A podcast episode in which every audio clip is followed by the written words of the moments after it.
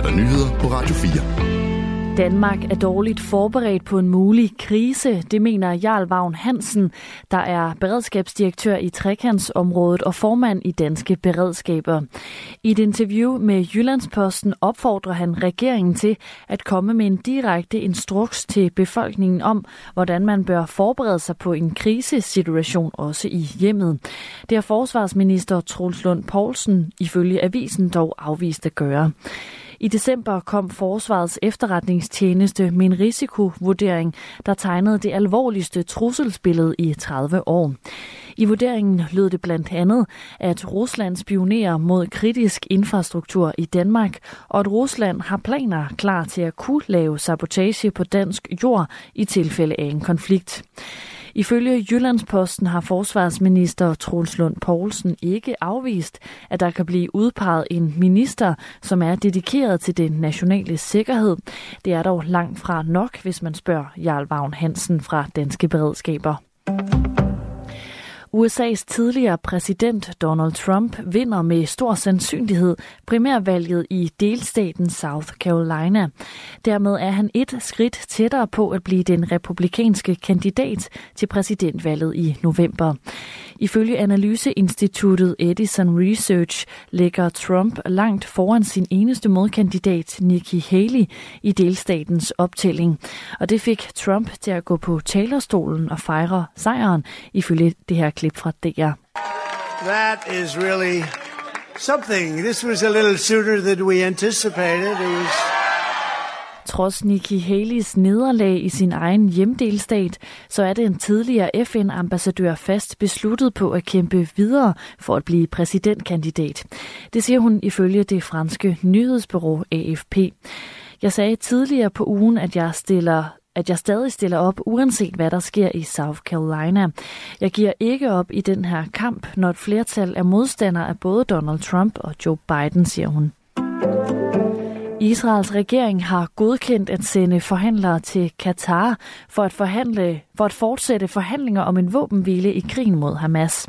Forhandlingerne har også som mål at få de gisler, der holdes i Gazastriben, frigivet. Det oplyser embedsfolk og lokale medier.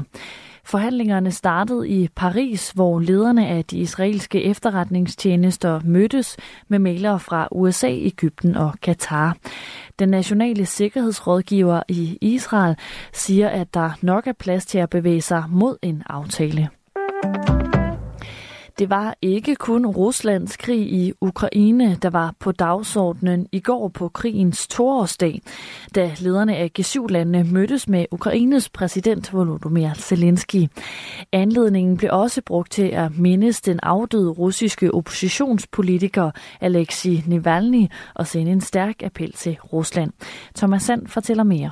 I en fælles udtalelse kræver G7-landene, at Rusland laver en fyldestgørende undersøgelse af omstændighederne omkring Navalny's død. Han offrede sit liv, mens han kæmpede mod Kremls korruption og for frie og retfærdige valg i Rusland. Vi beder den russiske regering om udførligt at afklare omstændighederne omkring hans død, skriver G7-landenes sammenslutning. G7-landene hylder Alexei Navalny's ekstraordinære mod.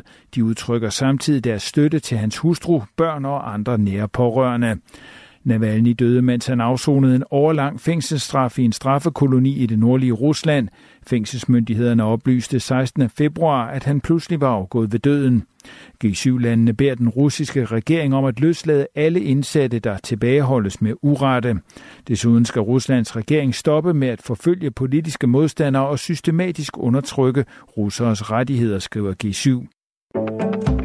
Der kan bydes på noget spektakulær genstand i den britiske by Newcastle i næste uge. Her bliver en kugle fra det skydevåben, der blev brugt til drabet på Beatles-medlemmet John Lennon, sat på auktion, det skriver BBC. Kuglen blev givet som en gave fra politiet i New York City til den britiske politibetjent Brian Taylor.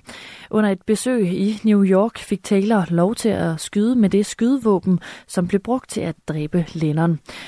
Kuglen er i dag indrammet sammen med et patronhylster og et billede af Brian Taylor, og det bliver sat under hammeren den 29. februar. Lidt eller nogen sol og spredte byer, der kan være med havl mellem 4 og 8 grader. Det var nyhederne på Radio 4 med Sofie Levering.